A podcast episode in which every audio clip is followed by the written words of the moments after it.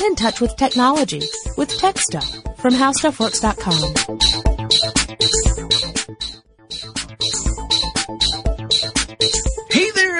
and welcome to Tech Stuff. My name is Jonathan Strickland, host extraordinaire. And I'm Lauren Vogelbaum. I'm sitting across from him. I'm. There you go. She's basking in the glory that is the Strickland. Oh yes. Uh, it is the end of a long day here at How Stuff Works headquarters.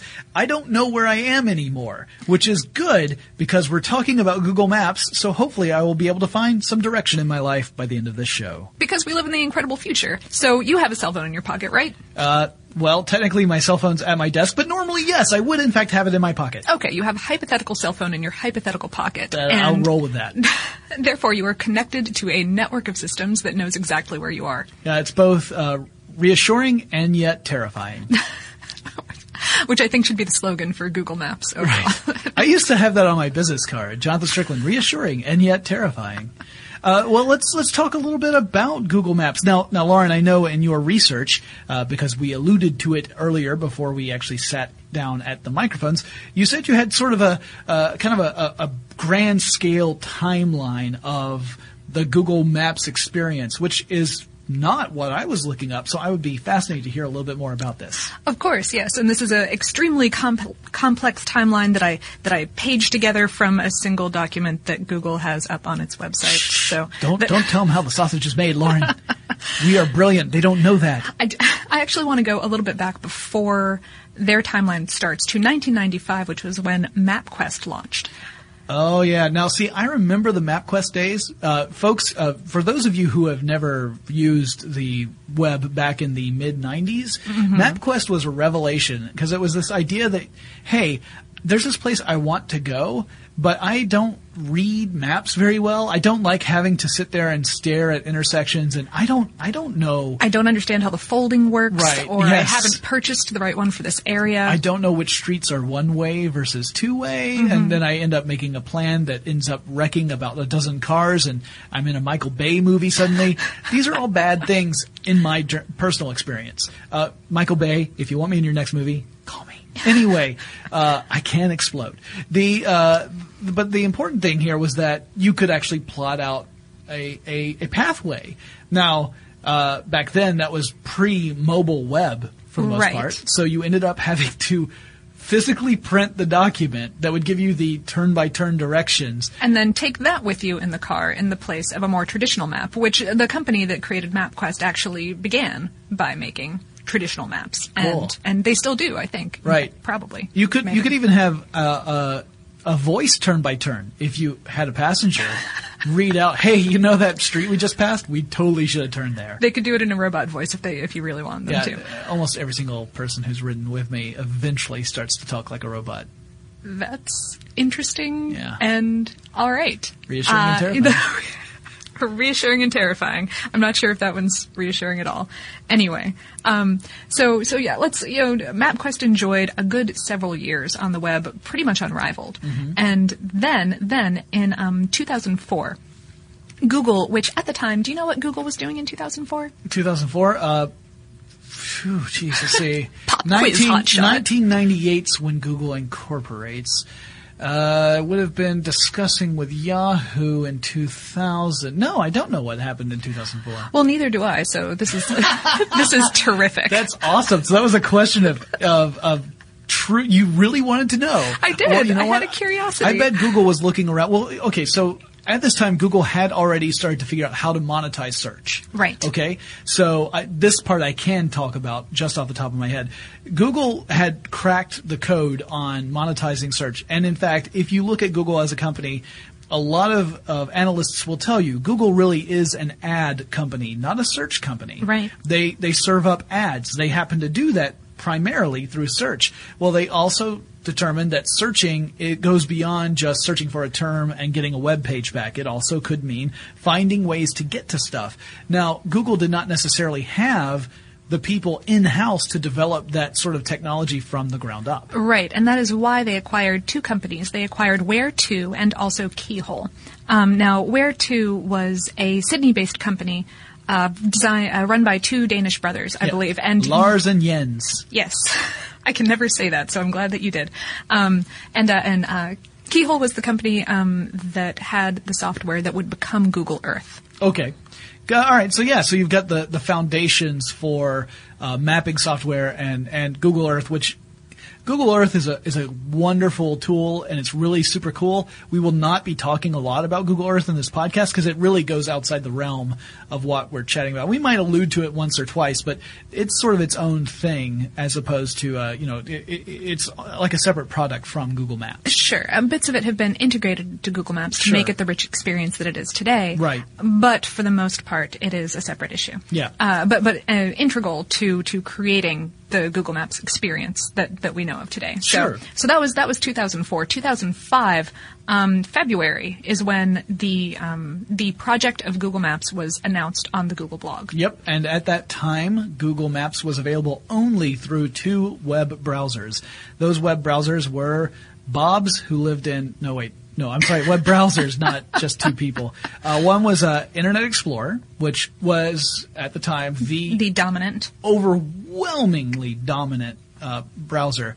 It's interesting to see like the whole rise and fall of the various browsers. Uh, and uh, the other one was not Netscape. Netscape was already uh, off the charts at that point. It was Mozilla, which we would eventually think of as Firefox. Firefox, because Firefox was not, you know, you know, Firefox is not a Firefox is a direct descendant of Mozilla, but it's kind of a, a branch. It, it split off. Right.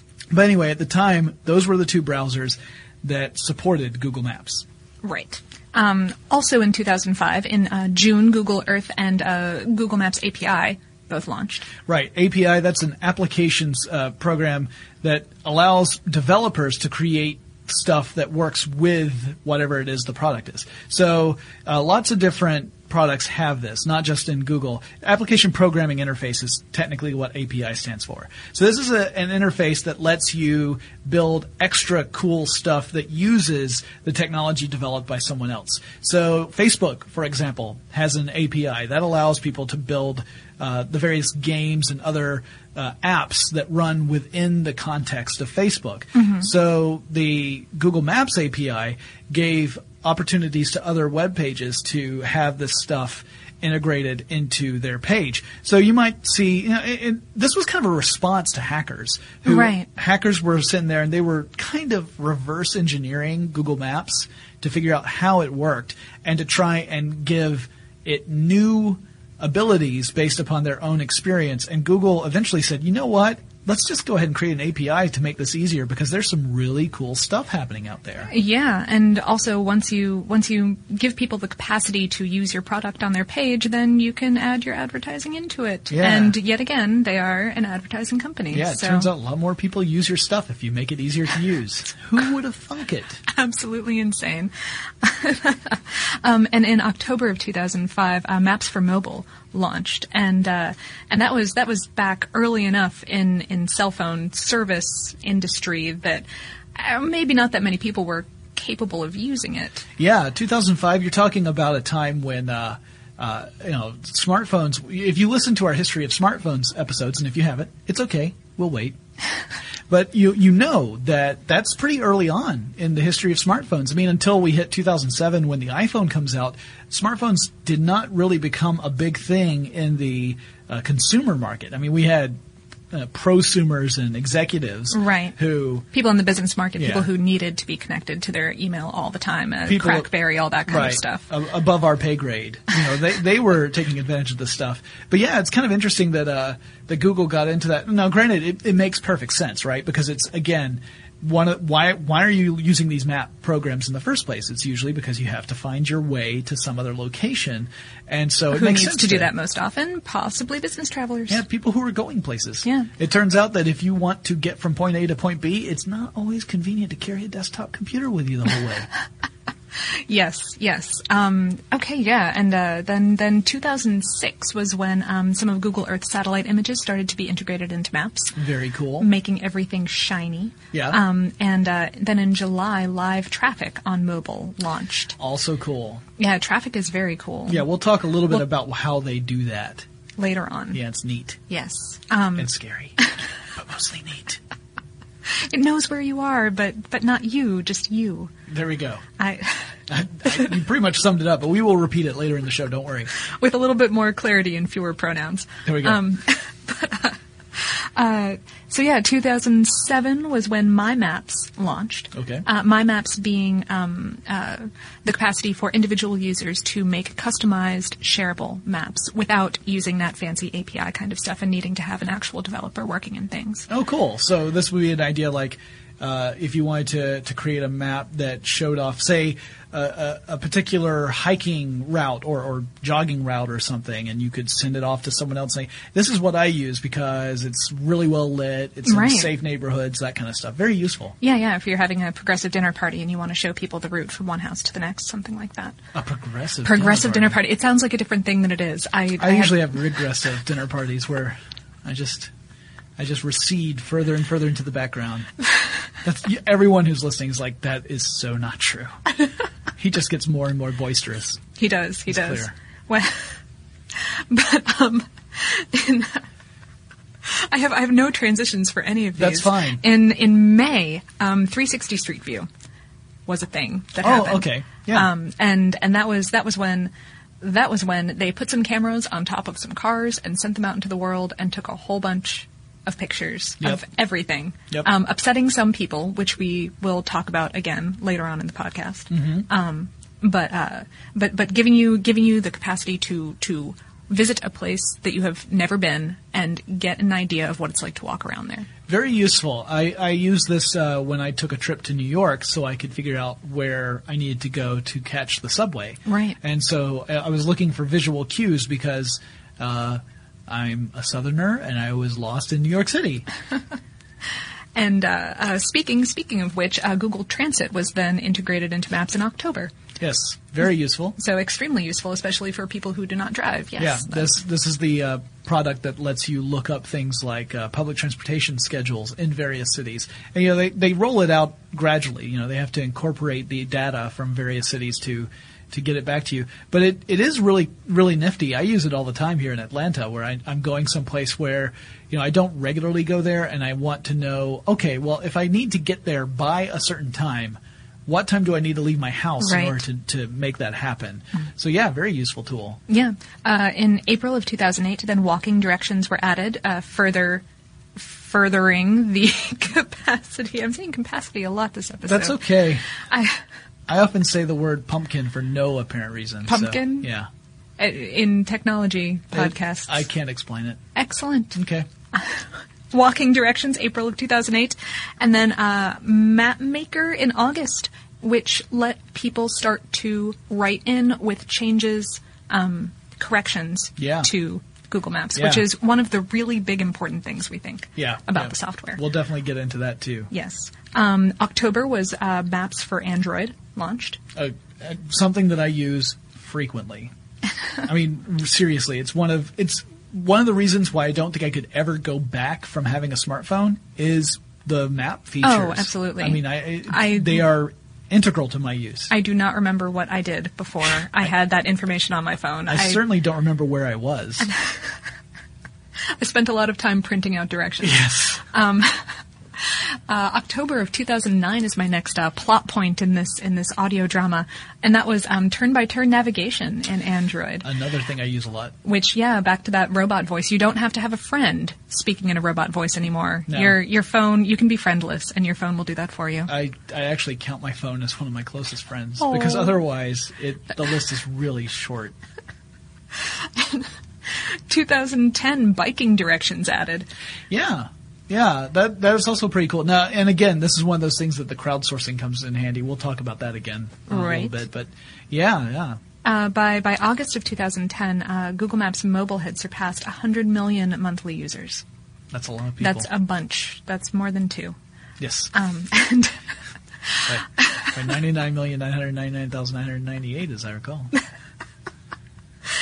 and uh, making making Google Maps, in fact, so big um, and so popular that by November there was this really interesting news item where there was a international dispute between Nicaragua and Costa Rica. Oh yeah, I read about this. So from what I understand, you had the borders were established between Nicaragua and Costa Rica, and th- th- this is a border that's been in It was dispute. a it was a disputed border, Right. Which Google Maps, by the way, will mark in red on international borders Right. that are in dispute. but but it had been settled in one way, and uh, and then Nicaragua started to uh, dig uh, dig out part of the river the, that separates the two countries. Right. Like they were dredging the river. And technically, they were dredging the river on the Costa Rica side of the border. And Costa then- Rica took some exception to Right, this. Costa Rica was like, "Hey, dude, what are you doing?" Except by saying, "Hey, dude," they actually sent an armed group of people to stand at the border of the river and stare directly at the, the Nicaragua side. And then the, the over on- the Nicaragua side, you had the government say, "Wait, wait, wait! Google Maps says this is on our side." uh, whereas uh, I think anyone would tell you.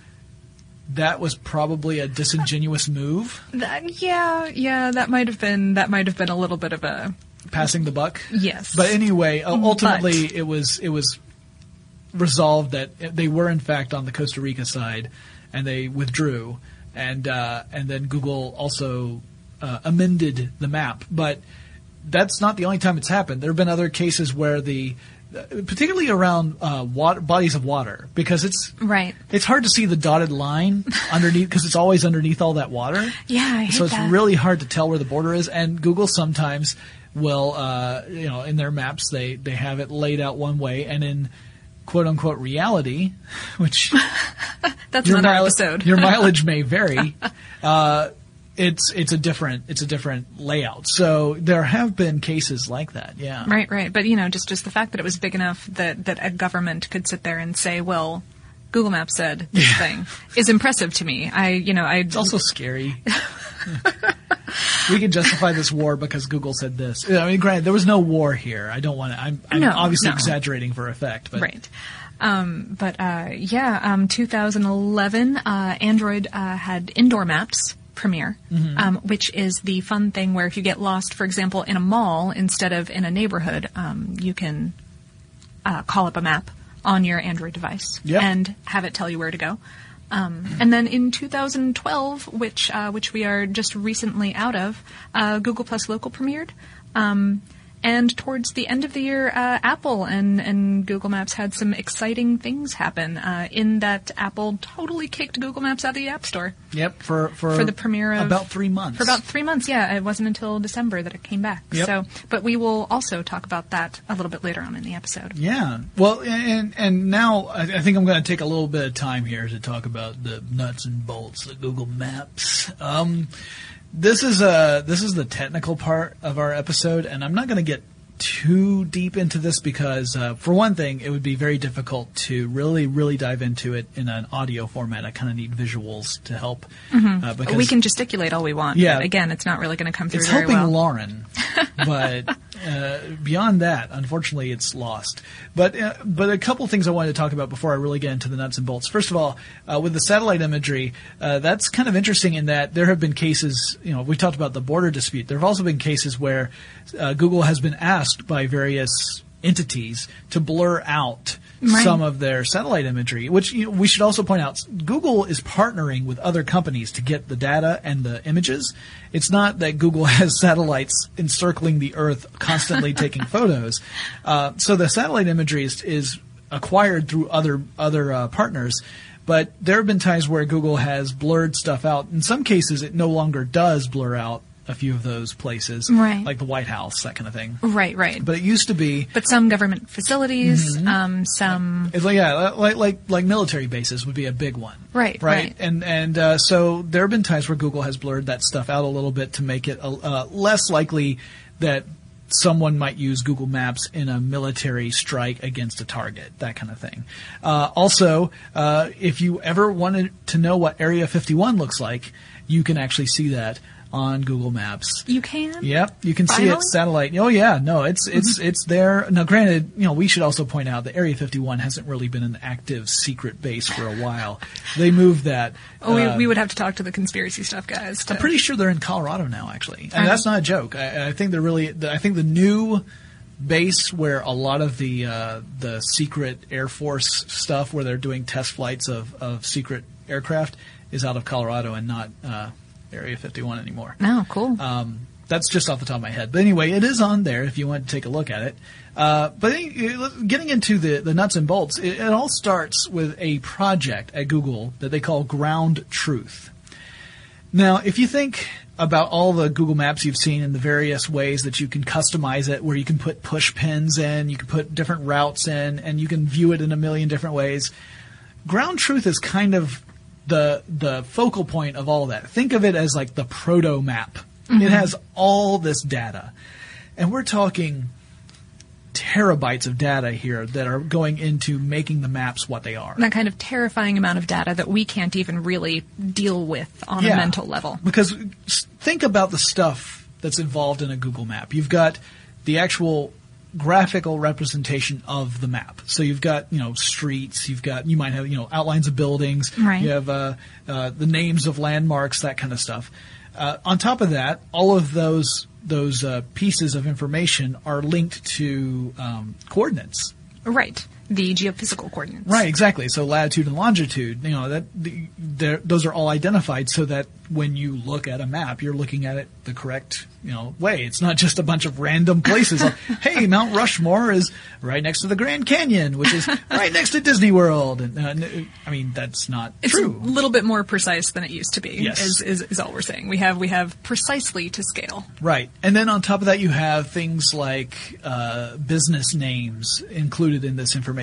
It's it's lots of info all together, and it's all there because you need to be able to look at the map in one of a billion different ways. So all this data is there, and then Google's algorithms are what have to make sense of the information and display the information that's relevant to you Right. in the context that you are using the, the maps in. Right. Right. Uh, to When you the- when you go in and say, "Hey, I want traffic. Hey, I want satellite. Hey, I want." Hey, I want to know how to get from point A to point B versus, hey, I want to know how many different pizza places are around point B. Right. Versus, I want to know where the top rated restaurant in San Francisco is. I mean, these are all different contexts you can use Google Maps in, and so it has to be able to be very flexible. Now, it, when you're actually looking at Google Maps, uh, what you're looking at is uh, uh, it has a top side, a top bar and a sidebar, and those are just basic HTML. Right. So it's just like uh, which hypertext markup language. It's the stuff that the web is made of, and dreams, as it turns out. uh, that part's a lie. Um, and then the rest of it, it all well, originally it was all XML, which is extensible markup language. Now, extensible markup language is a way of telling a client, meaning a web browser in this case, Right. how to display the information. So it's a set of instructions that says, here's all this data, and here's how you show the data to the person looking at it. Uh-huh. Okay? So it's just a set of instructions, really, is what it, what it boils down to. And these days, didn't they switch to a to a JavaScript object Yes, notation? they've got JavaScript. Yeah, it's all JavaScript, and it's all um, it's it, it, JavaScript is, is what they program everything in. I mean, it's essentially. Uh, back when it first started, this was a C++ program. That was back when uh, the the Dutch brothers were working on it, and now it's uh, now it's all JavaScript stuff. But yeah, it's um, it, you know it was really heavily using XML and uh, and something called uh, XSTL, which is Extensible Style Sheet Language. You would apply that to the XML to get HTML. All of that is just very technical, and it also ultimately doesn't really matter because uh, they kind of switched to something called Maps GL, which is a variant of the Web Graphics Library. That's the JavaScript you're talking about. So Okay. it's part of a JavaScript application programming interface, and it renders interactive graphics, which is what Google Maps are. Yes. It's an interactive graphic that you can play with. It's actually really kind of cool the way that works. Um, I, I have to give a lot of credit uh, uh, to Joel Webber. Now, Joel Webber is uh, is a former graduate of Georgia Tech, but I don't hold that against him. Go Bulldogs! I'm a gator. Oh, ho, ho. oh, well then Joel and I both hate you. Excellent. Um, you learn things every day, right? Uh, so, I mean, granted, I never once went to a football game. And I was not on the football team, so Were you weren't? I, you don't have to hate me that much. Yeah, I mean, that, She moves like a running back, is all I'm saying. Um, I don't anyway, even know what that means. it just, I I, I, I, I think running back is in baseball. So anyway, the, the, uh, oblong spheroid. Okay, like that. sorry. I got off track. Back to But no, no. Uh, Joel Webber had he he took a lot of initiative early early on in Google Maps. He thought it was a very interesting product, and then he began to reverse engineer it and kind of learn the way it worked. So it wasn't until fairly recently that Google started talking about what makes Google Maps tick. In fact, I would say I think it was like 2012 when they started letting journalists come in and they were essentially giving uh, kind of a symposium Oh, wow. on an overview of how it works. But before that, it took people who were actually smart enough it. to yeah. dig into it and Exactly. And Joel Webber was one of those guys. And he still has quite a bit of information up on the web that explains what he did and, and sort of what he learned. And um, among those things, he learned that the the center pane, that the actual map that you're looking at, is made up of a grid of tiles, and that grid is 128 wide and 128 tall. Okay. Not all of those tiles are in view uh, of the map. So, so it, think of think of the map as kind of cutting off. It's it's the center of this tiled puzzle, and the the border around it. There are tiles that are outside of your your vision. okay. Sure. and you know you can drag and and and move the map around. You know, you hold down the the mouse button and you pull the mouse across, and then the map moves. I believe the Google term for this, by the way, is Slippy Map. Yes, Which I love. Yes, and it turns out the Slippy map. It, the reason it works is that every single image you're looking at is absolutely positioned, and when you scroll, it is essentially picking up the tiles that are off screen on one side and placing them down on the other side. If you want to think of like a different way of, of imagining this, Joel had a great example. He says, imagine that you're on a train, mm-hmm. and the way that you continue moving forward is that you pick up the track you've just crossed over and you put it down in front of you so you can keep going. So as you're moving, Huh. you're, you're removing the track behind you and putting it in front of you, and that way you just you don't have to end up generating the entire map, which would be a, a huge uh, drain on resources. It's clipping it down to just the integral important. Right, exactly. The stuff that you need, it, it can cache stuff that happens to be around, and and again, you've got you've got stuff that's two or three or four or fifty tiles off the border, right? So Mm-hmm. as you're pulling, you're first seeing stuff that's already loaded up. It just wasn't in your view. Right. And then the, the tiles that are essentially moving to the other side are starting to pull the data necessary in case you keep going that way. Huh. So it gives you this sort of infinite scroll ability, which is pretty right, cool. right. Um, and also, it's it's very much a client side application. And what we mean by that is that while it's pulling data from servers, from Google servers, which has Right. you know have all this information, the most of the work is being done within the client. So on your computer, within the web browser, on your smartphone, whatever. That's what's doing most of the work. And the good thing about that is it means that it frees up the servers on Google's side because lots of people are using this. Just a few. Right. And and we talked about how More than two. Yeah, more than two. uh, and we talked about how many different ways you can use it. So with that in mind, with all the different ways you can use it, all the data that Google's holding and the number of people, it's important that we that Google had designed it, and I say we, that Google had designed the system in such a way that it doesn't bog down the server side, or else every time we would try to use Google Maps, it would take forever. Right, right. And because a lot of that work is being done by our devices, it means that, you know, if there's something slow, it's your computer's fault. That's not exactly true because, I mean, there could be other issues, obviously. But in general, it means that the system works more smoothly than it would if it was all server side Absolutely. applications. So, I mean, like I said, I could get further into the, the actual nuts and bolts of what Google Maps is doing and how it's doing it, but ultimately I think it would be uh, more confusing than helpful. and also, we're getting to a point now where I have got to be completely upfront and honest with you guys. Like, all of this I've got a pretty good handle on, but when I start going further in, it's going into a level of development and programming that, that's beyond my own personal experience. So at that point, I'd just be like, well, according to this, this word that I don't know affects this other word I don't know. And I'd rather just spare everybody that. Yes. Thank you. You're welcome. And now back to the show. All right, so one of the many topics that we said that we were going to come back to was Google Street View. Mm-hmm. And the reason that we wanted to come back to this is that it has been a little bit contentious because it's this fabulous technology that, like we said, lets you visit a place that you've never been to, lets you walk around an area that you are perhaps going to visit or are just curious about without having to get on a plane and get out in the wet and the rain and the cold. You know, it, it lets you do more once you get to a location. Sure, yeah. However, it lets you do more when you get to a location by virtue of the fact that it's taken detailed pictures of that location, including, for example, the cars and people and children and dogs that were walking by when the photography was taken. Mm-hmm. And some people had a problem with this. Some people said, "Hey, maybe maybe my baby should not be on Google Street View." Yeah, maybe you shouldn't have that picture of uh, me coming out of the adult entertainment establishment uh, in downtown Atlanta, so that now whenever anyone looks at said adult entertainment establishment on Google Street View, they see They me. see you. Yeah, that by the way is a generic me, not me me. It's the royal me. yeah, Not, I guess. I guess. That's Okay. not how that works. but but no, that's exactly that's exactly right. There there were several communities, not and also individuals that objected to Google Street View, saying that. Uh, it violated privacy. That they felt it was kind of creepy. There were people who uh, who said that this is going to turn into a tool for uh, thieves to use, Sure. where they, they can they can virtually case a house without ever having to actually go into the neighborhood. Oh, sure, sure.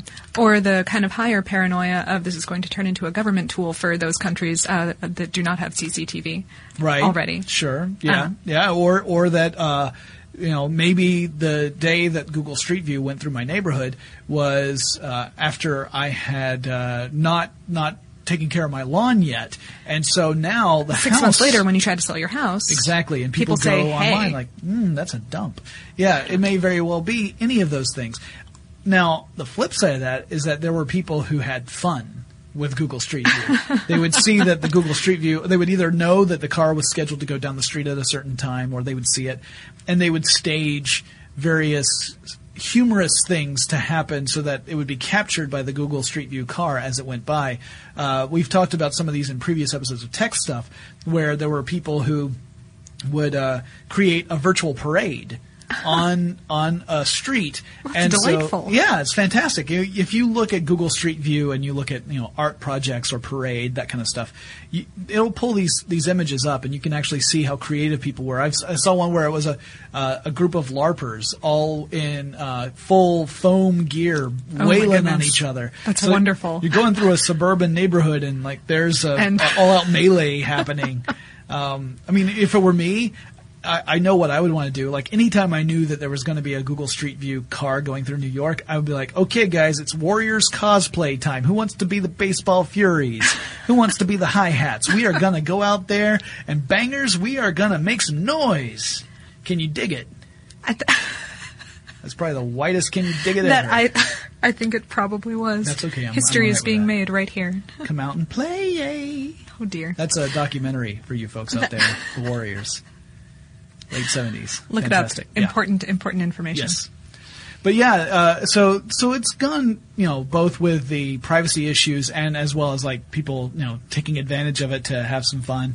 I think I think for the most part, Google enjoys the whole "let's have fun with it" thing, as long as it's within the realms of you know safety and good taste. But Right. the um, but as the privacy thing's been a lot more complicated. I mean, you've had entire communities say We don't want this. yeah, no, thank you. We're a gated community. You do not get to, this is private property. You don't get to come in through here. Mm-hmm. Um, you know, Google's whole motto is that they want to uh, index the information of the universe, and part of that is all of the places you can go on the planet Earth. So there is there has been this problem. Now the other thing about Street View is that it's actually been very helpful with Google Maps in making them more accurate. You know, we talked about earlier if you were just looking at a map, a physical map, a paper map in your hands, you might not be able to find the best route from where you are to where you're going because you might not be able to see which which roads uh, are no longer uh, open or which ones are one-way streets. What's under construction? Exactly.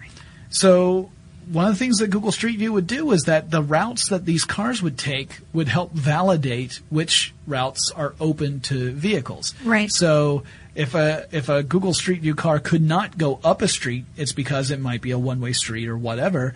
Then that information was part of the information that be saved and would be integrated into that proto map I was talking about. Right. And you know, really, when you think about it, when you're getting directions from point A to point B, it's pretty complex. It, it has to take into account all of those things and say, all right, this may not seem like it's the fastest route, but it's, it is because, of all these of other factors. all of these factors. Yeah, it's really complex. But uh, Google Street View helped that out. So the Google Street View provided two different kinds of information. It provided the, the images, which Right. that was the, the obvious one, Top level, yes. but also the route information by the actual route the cars had to go through in order to capture all those images. So that's uh, it was sort of a validation method that Google used as well. On top of that, we had the whole idea of this crowdsourcing, uh, which we had talked about a little bit earlier. But crowdsourcing, uh, Google uses crowdsourcing in two ways, uh, or at least two ways. One of them For them Google Maps, For yes. Google Maps, thank you. Google uses crowdsourcing in lots of ways, but Google, Google Maps in particular, two two main ways. One of them is traffic. yes. And uh, generally speaking, they're tracking um, people who happen to be using uh, cell phones, particularly cell phones using Google Maps, and tracking their progress either through uh, uh, you know little anonymous GPS tracking or anonymous.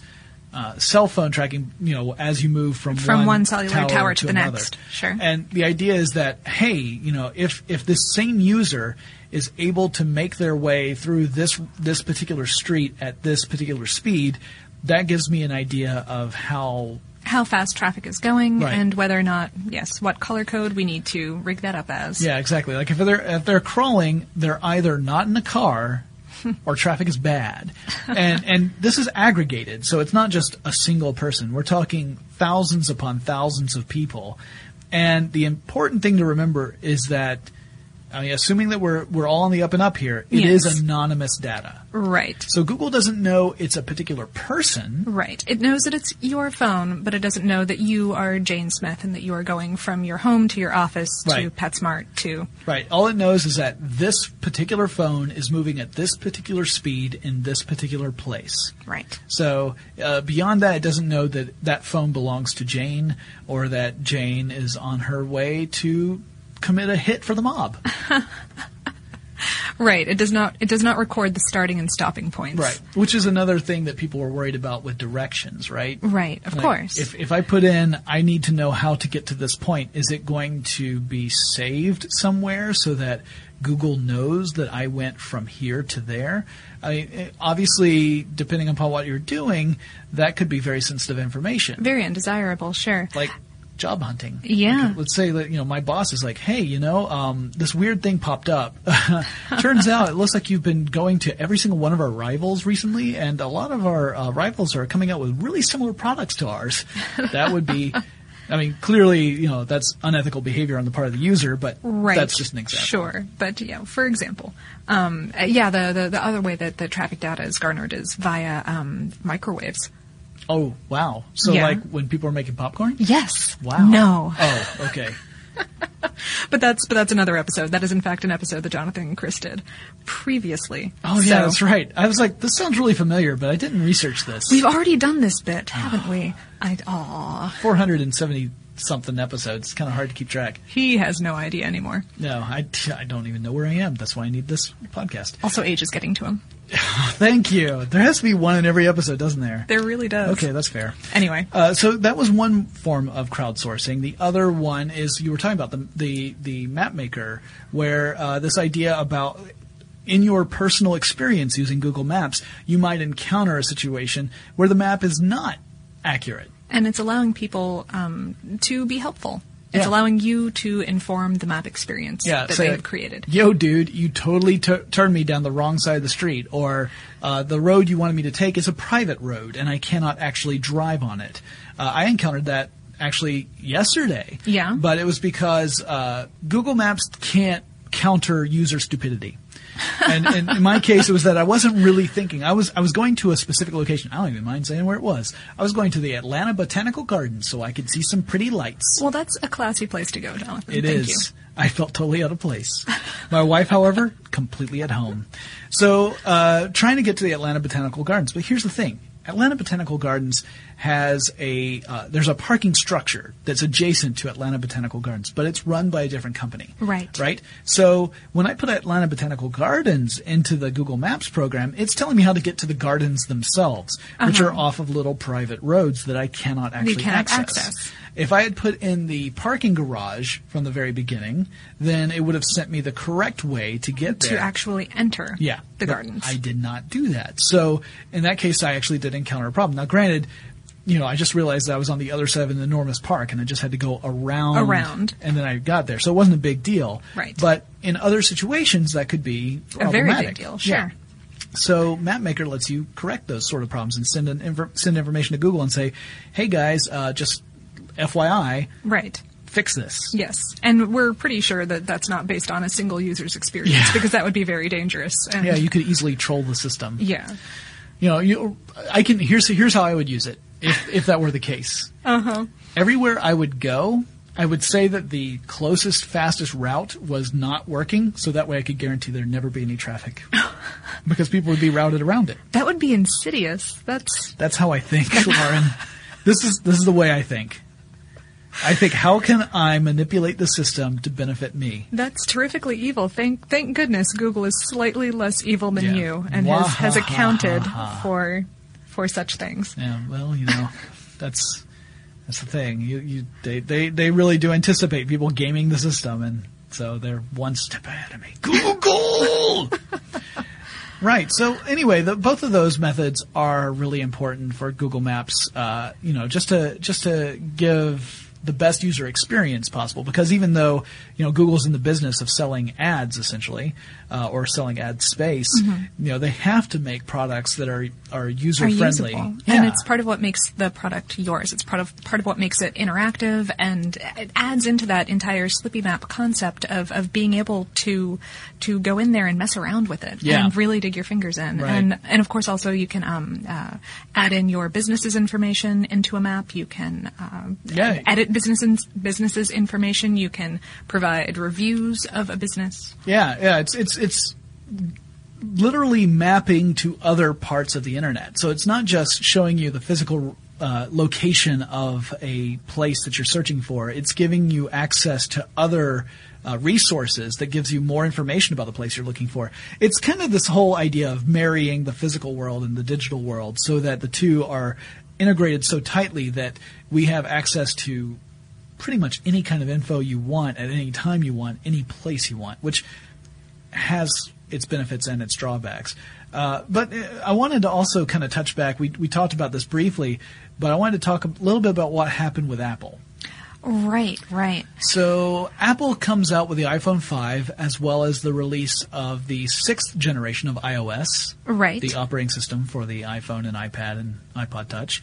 And for that, it had developed its own map system, Yeah. Apple Maps. Apple Maps. And uh, people began to notice that Google Maps was no longer available within the uh, Apple uh, App Store, which I was struggling to name earlier today. And then I thought, oh, wait, yes, they are the one that's called the, App Store. Store, yes. Uh, but yes, it, it, it, Google Maps, uh, Google and Apple had had sort of a a a weird relationship, a love-hate relationship. There was a time when uh, Eric Schmidt, who was uh, at at that time the CEO of Google, uh, he was also sitting on the board of directors of Apple. Oh, wow. And Uh-huh. then eventually he resigned his position as a member of the board of directors.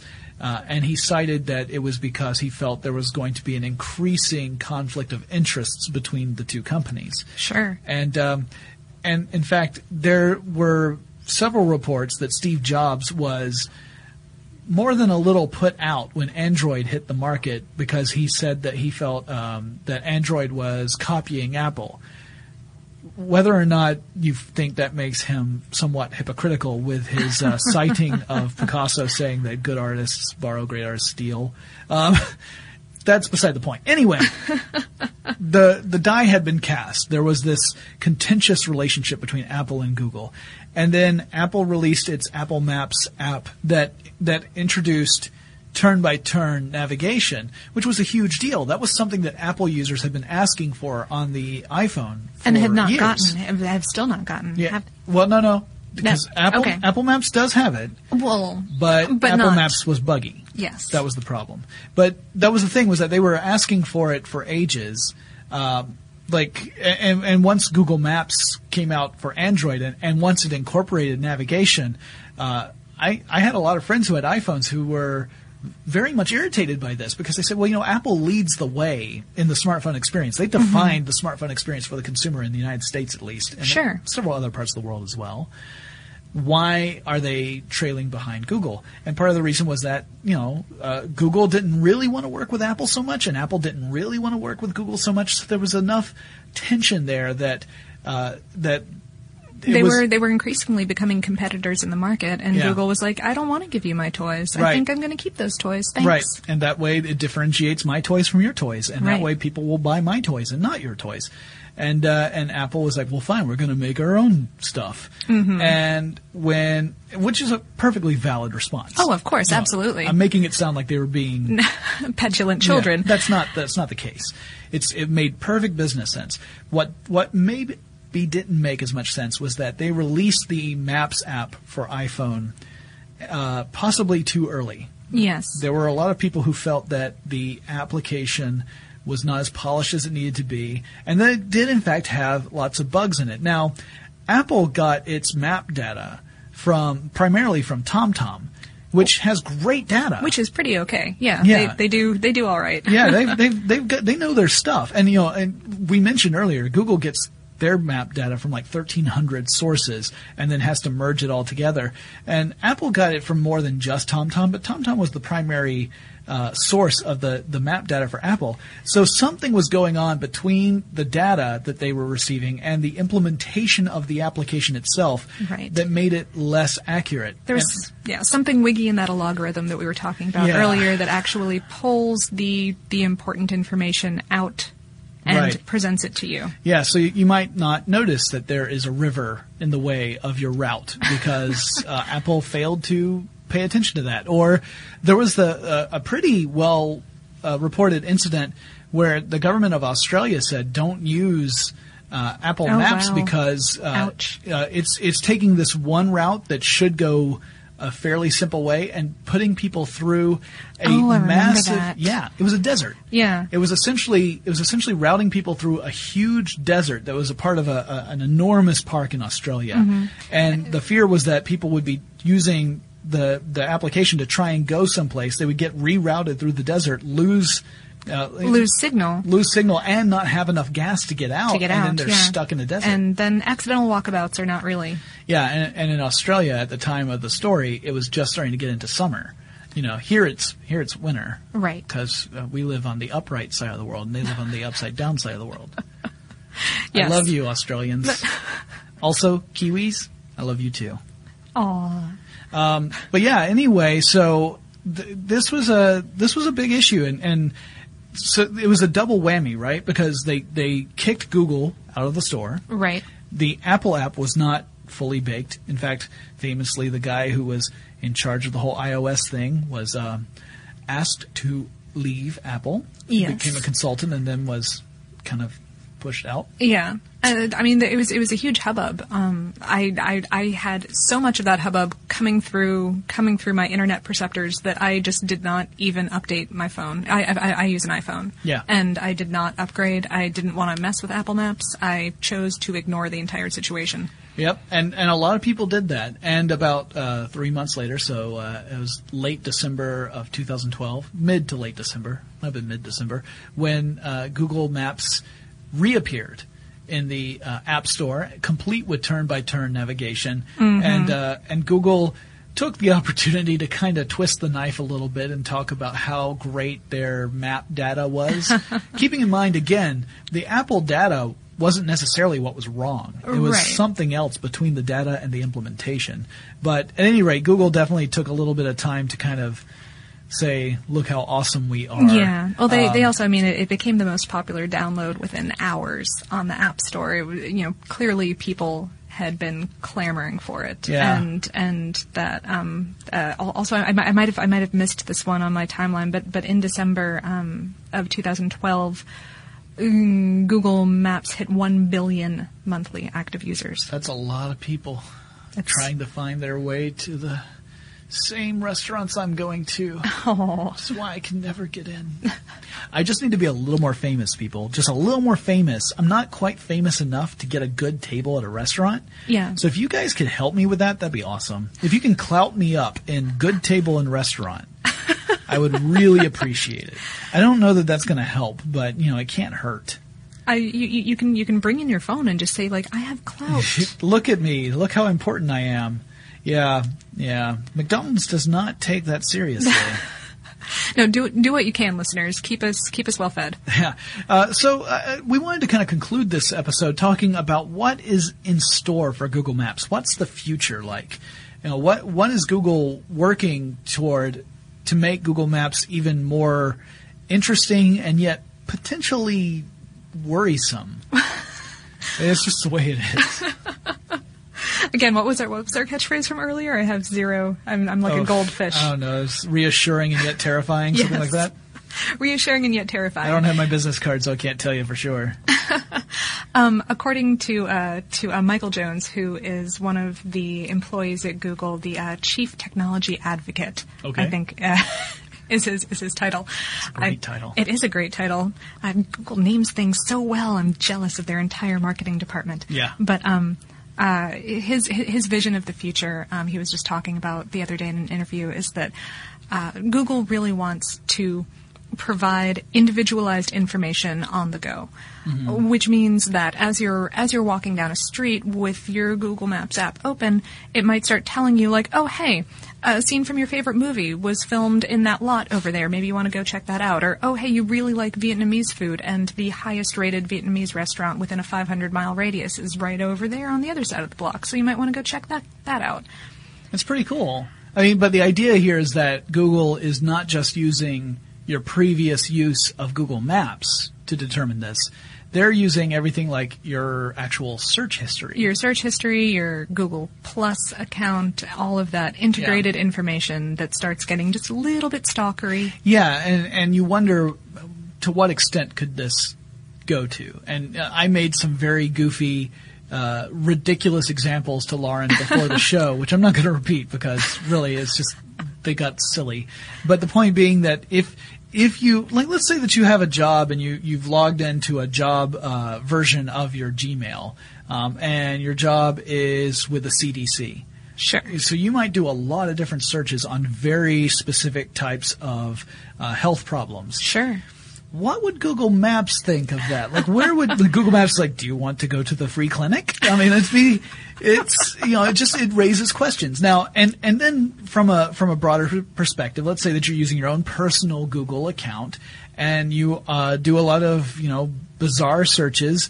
Uh, it kind of makes you wonder, like, how much of this inf- it gets personalized. It's supposed to be anonymous, so Google's not supposed to actually know that you, it that this is tied to you personally. Again, it's it's it's the royal you. It's Yeah. the it's it's not you, Jane Smith. It's, right. It's it's it's the person who does these searches and goes to these places would like these things. Right. And it's hard for us to kind of reconcile that in our heads and divorce that from who we are personally. Right. So it, it starts to feel like Google not only knows where we go and what we do, but it's telling us what to do now and we need to follow those instructions carefully.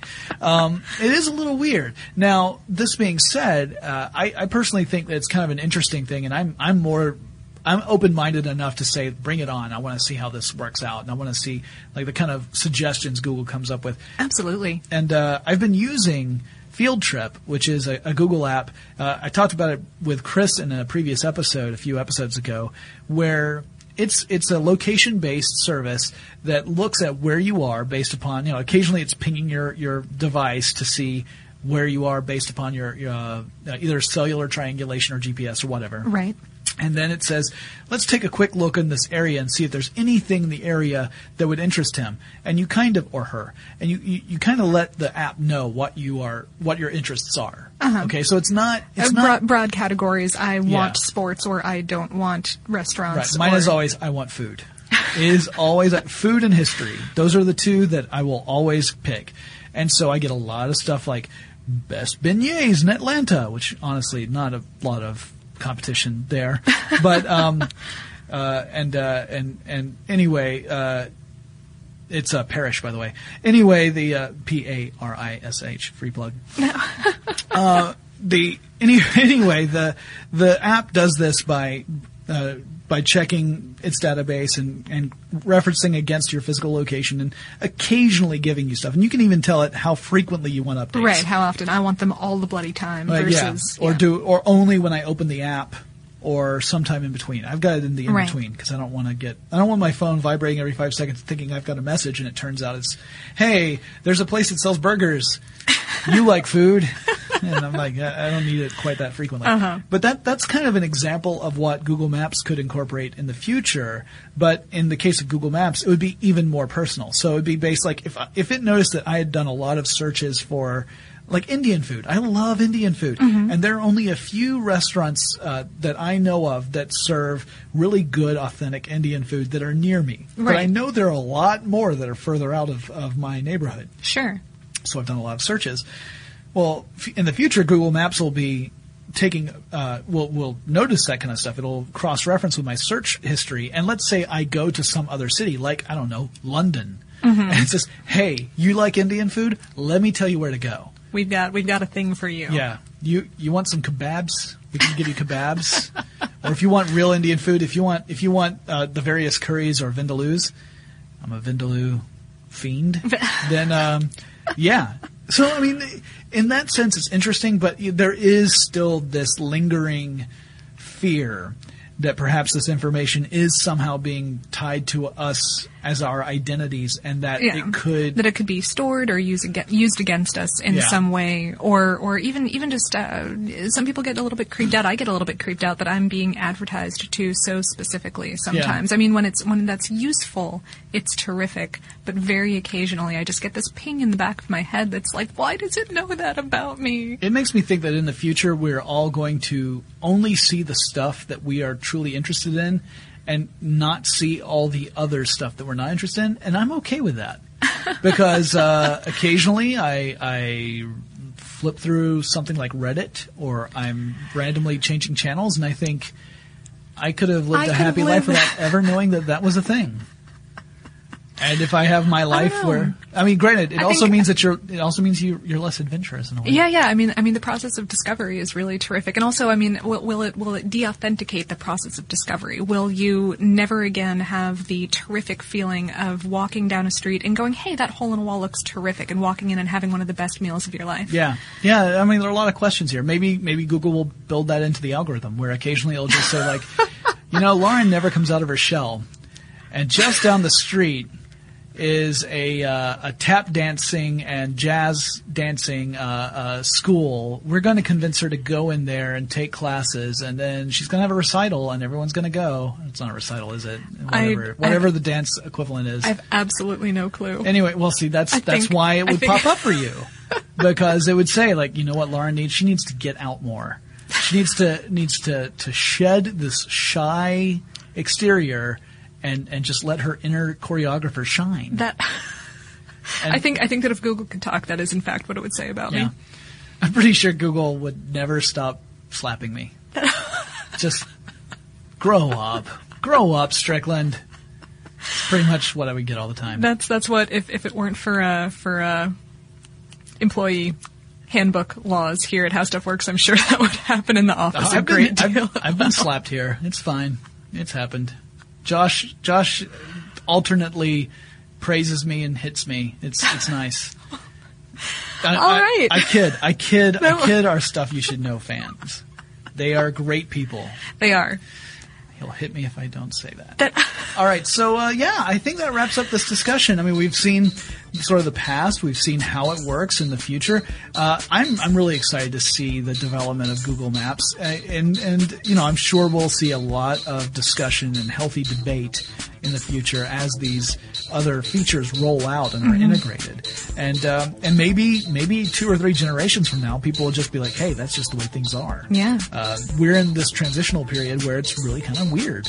So, but that's okay. It's exciting. Yeah, yeah. So, Change is fun, fun and scary. Yep, fun and scary. That's going to be my new title on my business card. So while I go and get this printed up, I just want to remind everybody, if you want to get in touch with us, you can do so by sending us an email. Our address is techstuff at discovery.com or drop us a line on Facebook or Twitter. You can find us with the handle TechStuffHSW. And Lauren and I will talk to you again really soon.